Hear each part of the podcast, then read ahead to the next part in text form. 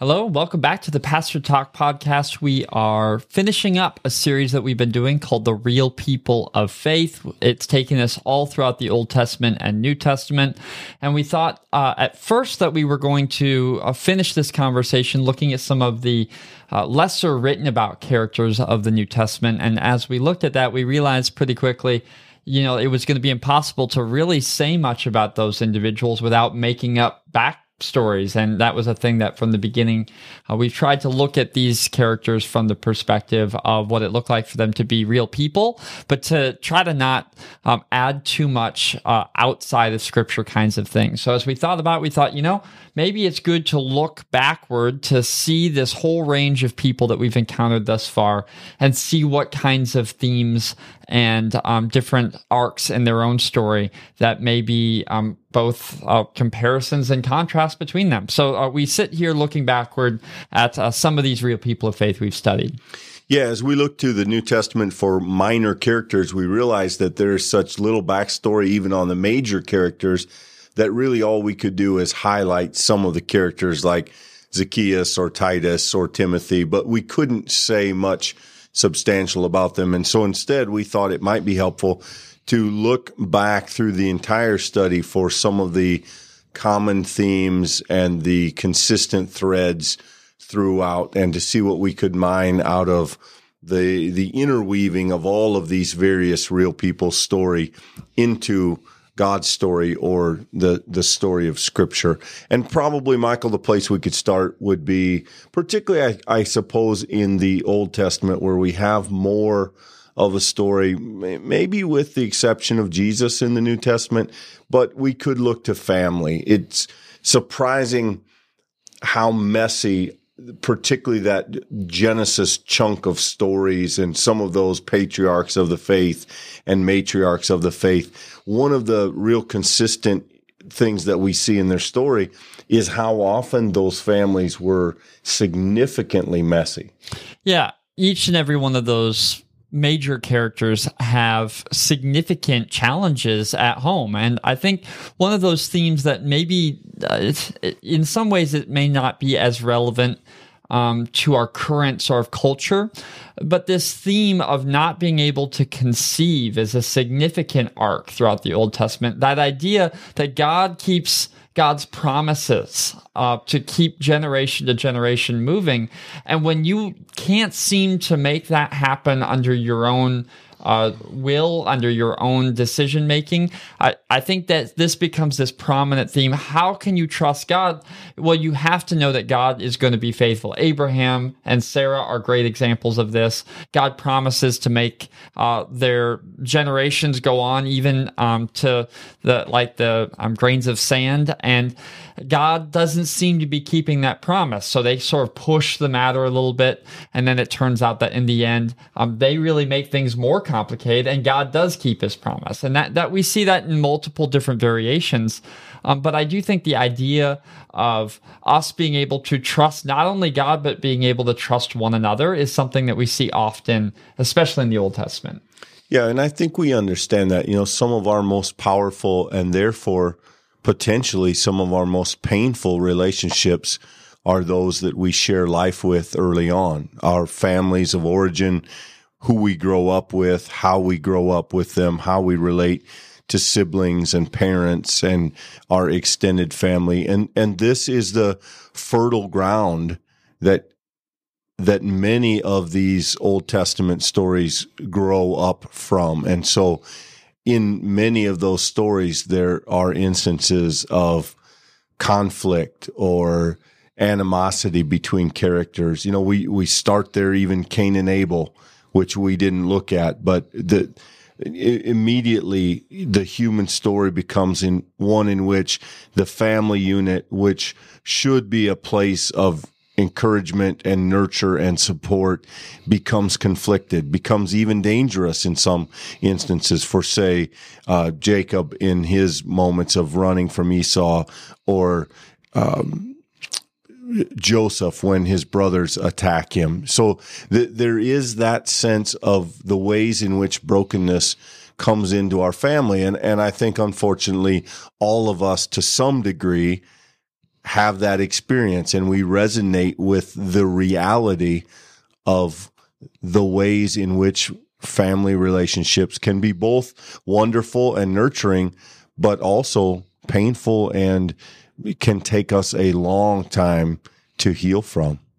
Yeah, I do think there's a mistake that we sometimes make of comparing our uh, families of origin to other people's. That is an especially tempting thing if you get married and in the midst of that exchange with another person to discover how different another person's family is, both for good and for bad, and for no value at all, to be quite frank.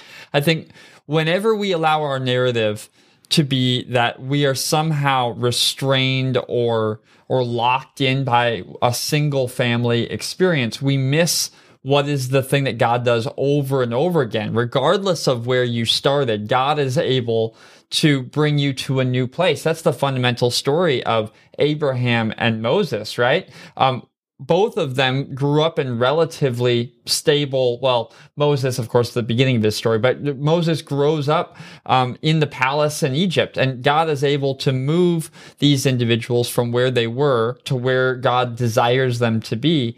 And uh, we should be able to trust that in our own life. There's not no baggage that we carry too great for God to take and make into something meaningful. Yeah, and so again, we would see that, and you know, I think when we do comparisons, the risk we run is missing the fact that every family has brokenness in it. It may not be uh, outward, it may not be apparent but none of us escape the reality of brokenness from our families and, and certainly the characters of the Old Testament that we looked at uh, are no exceptions to that rule. And so the, the idea that these are real people with real families and within those families, real struggles, I think is an invitation for us to have a point of contact with them. I think, you know, the other thing that we see that's interesting in the characters, some of these characters, we, we've been living with these questions. What did they get right and what did they get wrong? And the very nature of those two questions, I think is helpful because there are moments when we look at characters of scripture, important figures in the Bible, and they're faithful they have moments of success. They have moments of obedience. They step out in faith. They take risks. They face danger. David marching out to defeat Goliath. We see in those moments this wonderful sense of accomplishment and um, an, an ability to rest within the promise of God's strength and to follow through. And yet then just as often they will get it wrong. Sometimes the same characters will get it right and then get it wrong. But as we continue to do, faith is lived out between those two realities. When we are faithful and obedient, when we are able to discern what God wants for us and then actually act upon it. And those other moments when we follow ourselves, when we follow um, our own self interests, our own pleasures, our own detours. And th- those are the two poles, Michael, that we continue to live out our faith between. Yeah, I think it's interesting when you look at the Old Testament that these characters, especially in the Old Testament that we see, are ones that um, live very much normal to their time lives. I I think if you haven't read the Old Testament closely, and maybe you're someone who reads a lot of biographies, you would come to the Old Testament and see a significant difference uh, there in the biography of famous and very powerful people, you often see how it's it's impossible to retell their story because they're always interconnected with other powerful people and they're doing many things at the same time and they're really rich and nuanced personalities. Good biographers are able to sort of tease out all of these different parts of a person. What's different about the Old Testament is it doesn't spend a lot of time telling us about these interconnections and their power and their ability to do things. It's not interested in teasing out all of the different parts of their motivation and their intention. Really, what you see in the stories of these real people of faith is large sections of story that's just mostly common and normal stuff, you know, raising kids and going on and in some cases working for years to sort of secure your wife. And right, there's all of these different stories. Uh, David's an exception to that, maybe in some ways.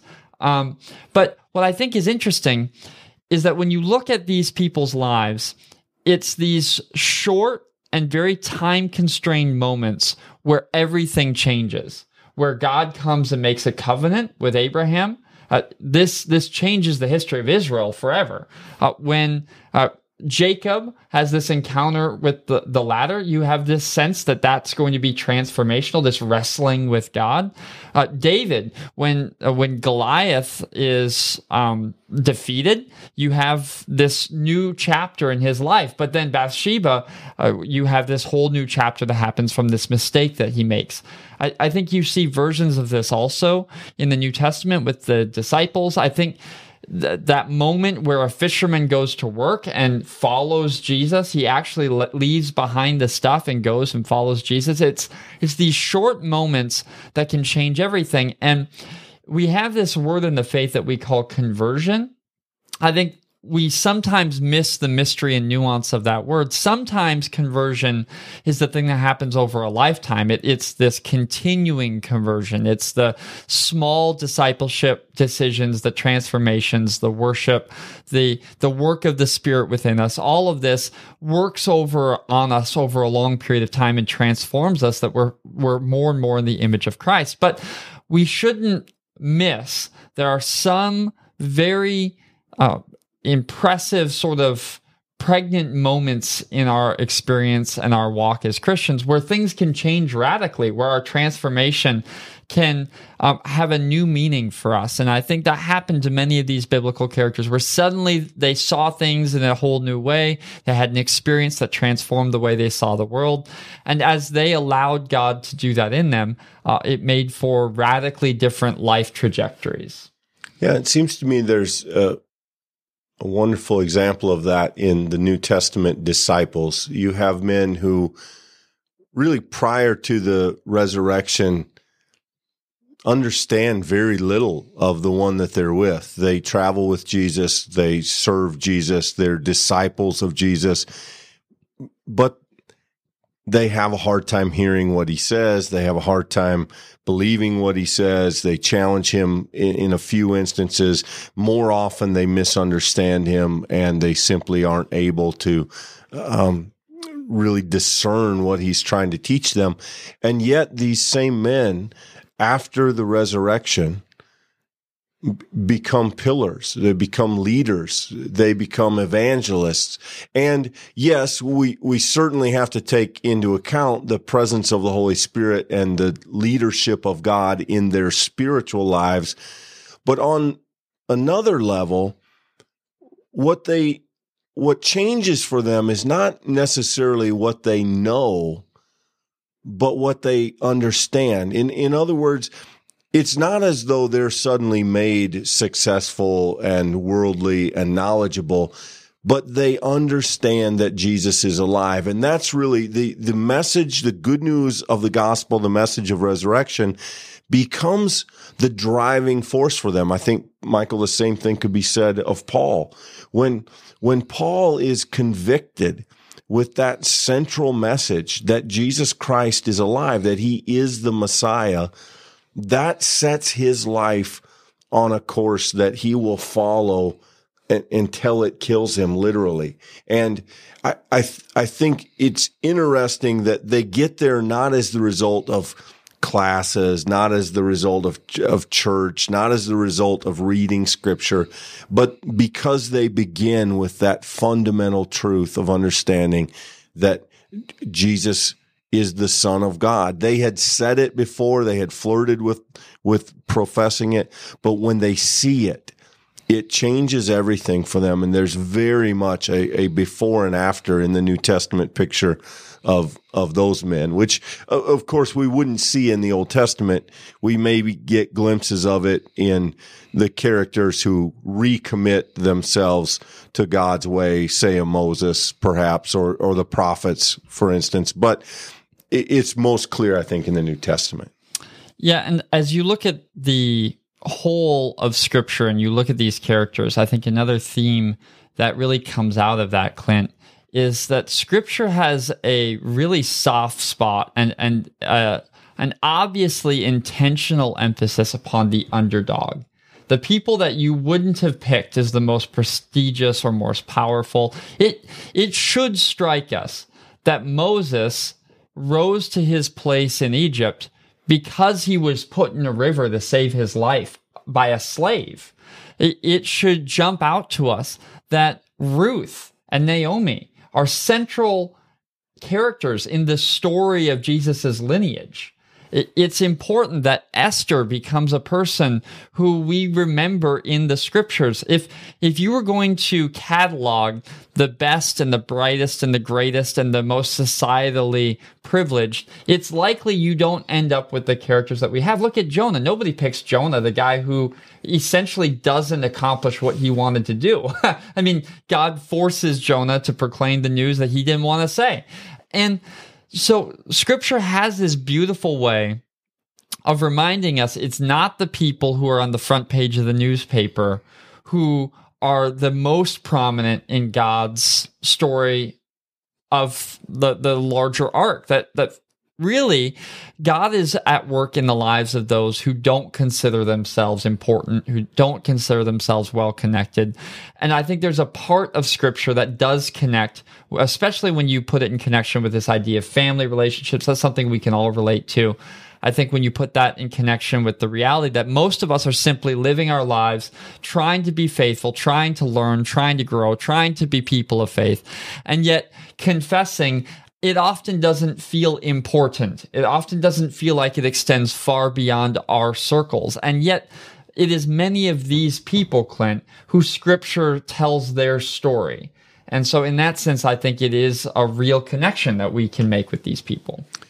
Yeah. And I think the outflow of that, perhaps, Michael, is, you know, the messages we see in the prophets who take the people to account for doing what? For oppressing the weak, the underdog. And this, this return to the message over and over again where God says to Israel, you were slaves and I rescued you. I redeemed you. You weren't the, the best. You weren't the brightest. You didn't deserve it. I reached down to the bottom of the ladder and lifted you up. Now, how dare you?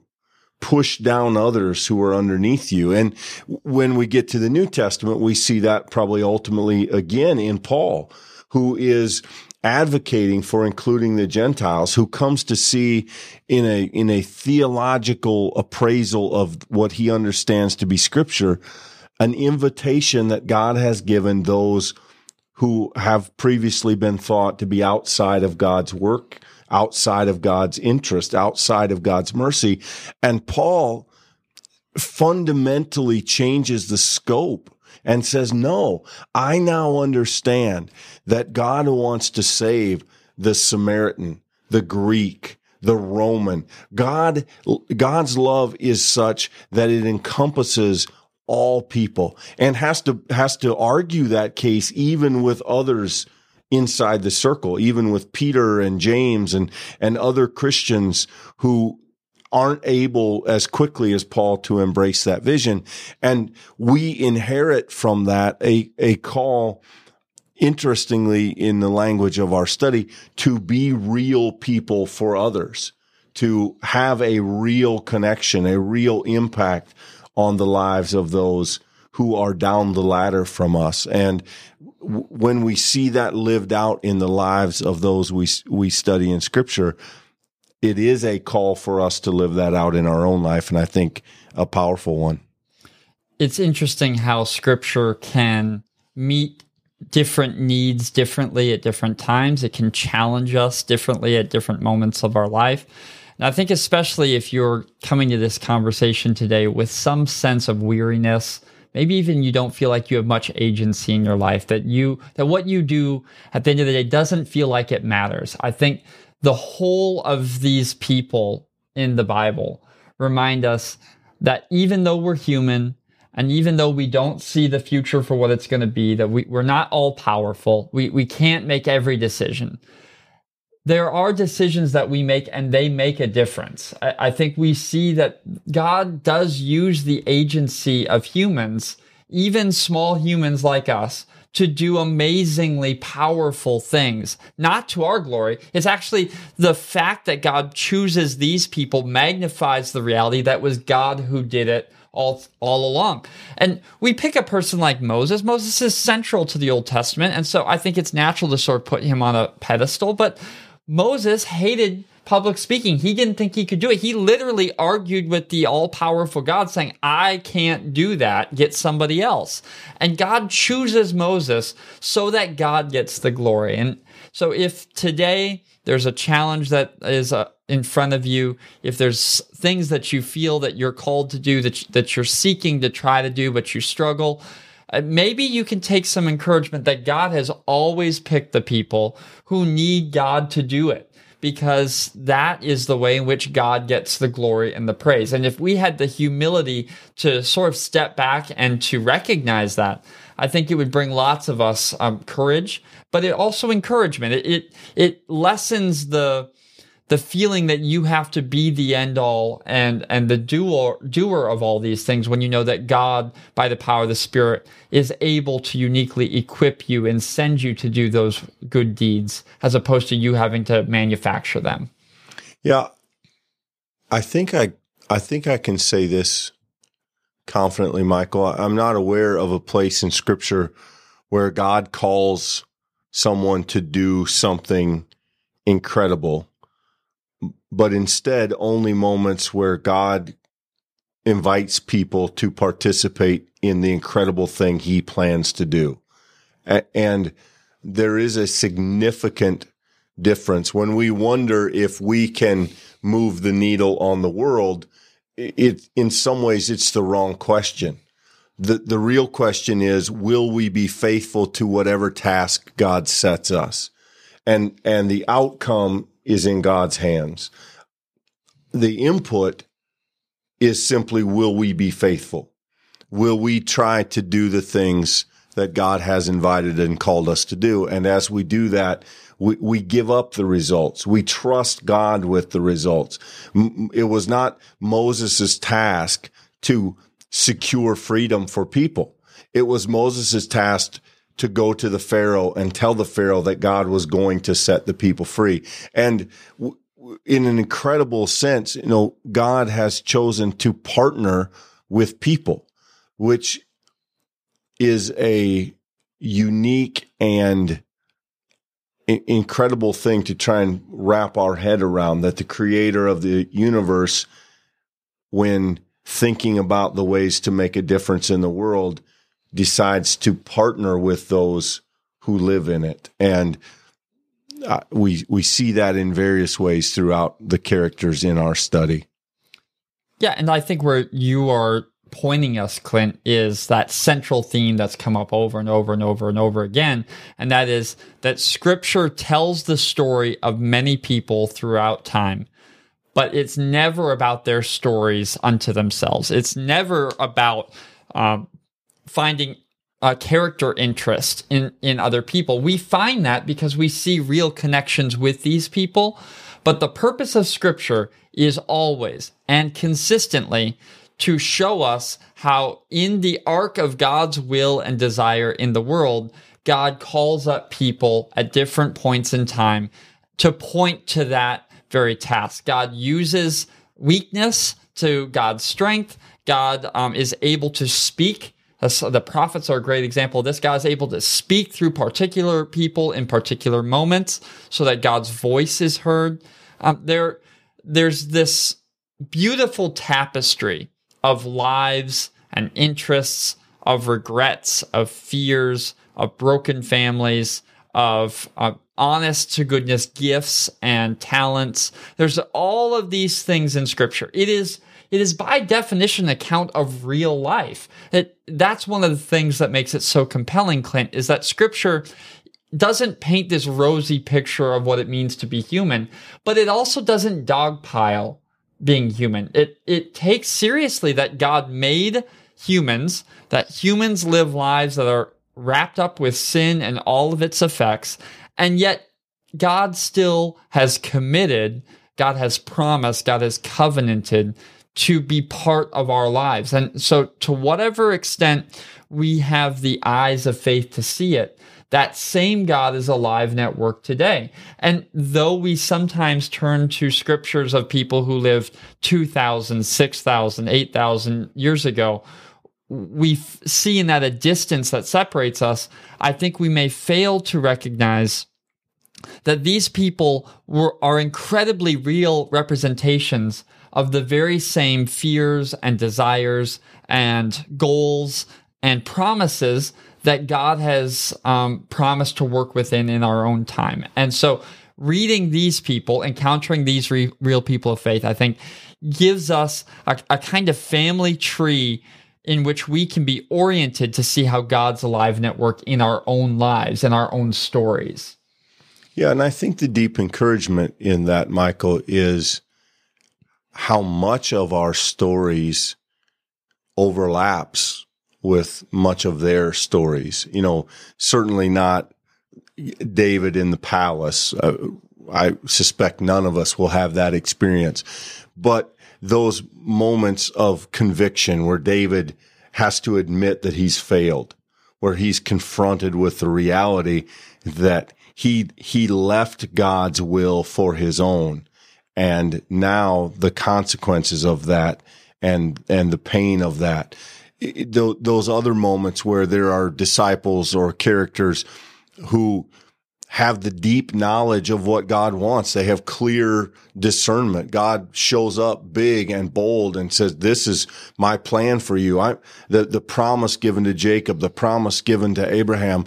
And, and then these other moments where God seems absent or at least uh, unaccessible where there's not a clear word and, and how often we live our lives between those two realities. The moments where we, we f- almost physically feel the presence of God with us and others where we think, I, am just slogging it out here and I, I, haven't heard a word in a long time and I could use the help. And I, I think the, the comfort we take from learning the stories of our ancestors is that none of that's new. The, the people of the Bible, and we've said this a hundred different ways, a hundred different times, but the people of the Bible are not there because they were spiritual giants who always understood what God wanted and were able to do it but because they were people who interacted with a living God and that takes them in unimaginable ways, as it does for all of us. Sometimes we know what that means. Many times we have no idea what that means. Sometimes that's very easy. It's comforting. It's, it, it's remarkable and it's satisfying. Other times it's hard. It's, it's bitter. It's forgiving people we don't want to forgive and turning over control that we don't want to relinquish. And, and the struggle in all of that, I think is, is informational. It's educational for us as we seek to be real people of faith in our own lives. Yeah, I think a tension that we as Christians sometimes find ourselves in is we find ourselves in a position where we either overemphasize our role in God's story or we underemphasize it. And neither is really true to scripture. There's this beautiful mystery in how God has chosen to work in the lives of people. And I can't tell you, Clint, the number of high school students I've had conversations with uh, who are just, why doesn't God tell me where to go to college? And why doesn't God tell me what my major should be? And you may not be in that position, but there are, we experience that all the time. Why doesn't God just tell me what the right thing to do for my aging parent is? Why doesn't God just tell me if I should make a career change or not? Why doesn't God just tell me the thing I need to say so I can reconcile with my spouse on this thing that we can't seem to get worked out? Uh, wherever that is, I think you look at those stories where characters seem to just get hand like airmailed God's plan.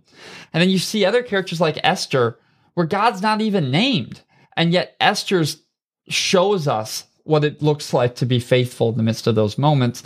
There's this beautiful mystery here. And the point is, your life doesn't need to uh, somehow look ancient to be scriptural in the broadest sense of what I mean uh, to be scriptural. You're, for your life to be wrapped up in this this great story of God's work in the world, God is able to work within your life right now.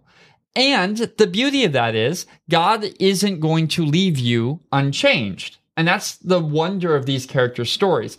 God chooses them irrespective of how well they're doing, and yet God is still able to make stuff through them. And characters like Jacob, you can legitimately ask the question how far did he move in his life? Yet even he is in God's story. So wherever you're seated and whatever your vantage of your own life and this time is, I think there's encouragement to be had from the real people of faith. Uh, God's plan is big enough for you. God will not leave you where you are. And yet, God also doesn't expect that you become some giant overnight um, of perfection. That, that's never been God's plan. Seek to be humble and to point to Christ in everything that you do, do and say. Try to be faithful and practice discipleship. And if we can do that, then we are connecting with the real people of faith we find in Scripture. Yeah. And even in the characters we surveyed, we see that every faith story is does not end with happily ever after. There are struggles in those stories. And yet, if you look across the arc of the, the stories, the arc of scripture, God is constantly at work for wholeness, for restoration, for forgiveness, for inclusion, for justice, for mercy, for reconciliation. These are the things that God seeks to work out in the lives of those he calls and through those he calls in the world. And that hasn't changed. God, as we present ourselves and if, as we follow the God who is sometimes impossible to understand and, and frustrating to seek, God leads us toward those good things that has been his intention from the very outset, the very beginning. Now, does that mean everything gets tied up with a nice bow at the end? No, we all know it doesn't. But it does mean that in our real faith, in our real lives of faith, the work of Christ is always toward our benefit and always toward those good things that God has always been trying to do in the world. And that's a promise that I think we see in the lives of those who have gone before us. And we trust others may even see in our own lives when our stories will one day be told.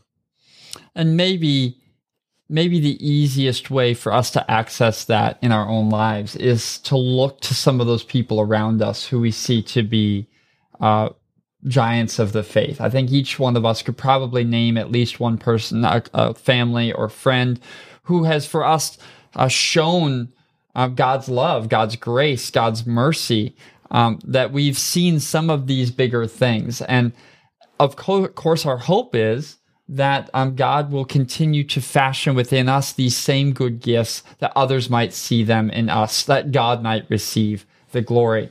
And what we have studied are the scriptural people of faith. I think you can look beyond the last page of Revelation and see that though we haven't included these men and women in our scriptures that we turn to as the the holy word of God, I think that we see these this legacy of faith and real people continuing, people who take the the salvific work of grace seriously and allow that to transform them. And we can see throughout all of church history up until this day, even those people in our circles, that God continues to work. God continues to transform and renew. God continues to save. And that's good news. Yeah. And I think ultimately we aspire to that, to be real people of faith. And as we see it in them, may it also be seen in us as God continues the unfolding story of salvation far outside the pages of scripture and into the lives we lead and the world in which we lead them. That's what sends us out into that very world. We are thrilled that you've joined us for this series. We hope you tune back in as we begin a new series next Wednesday. Of course, we premiere this at nine o'clock Central Time on Facebook and it goes up on the podcast and everywhere else. If you want to be notified when these come out, you can go to our website where there's an email sign up that makes that easy. Otherwise, you can get it in any podcast app. Uh, we're thrilled to continue these conversations with you. For everyone that uh, joins us, we are grateful for your feedback. Um, and of course, we'd love for you to give suggestions, feedback, ideas as we continue these series together. If there's something that you'd be interested in learning more about, it helps us a lot as we make those plans to hear from you. So thanks for joining us again today. I would look forward to seeing you next week. Blessings all.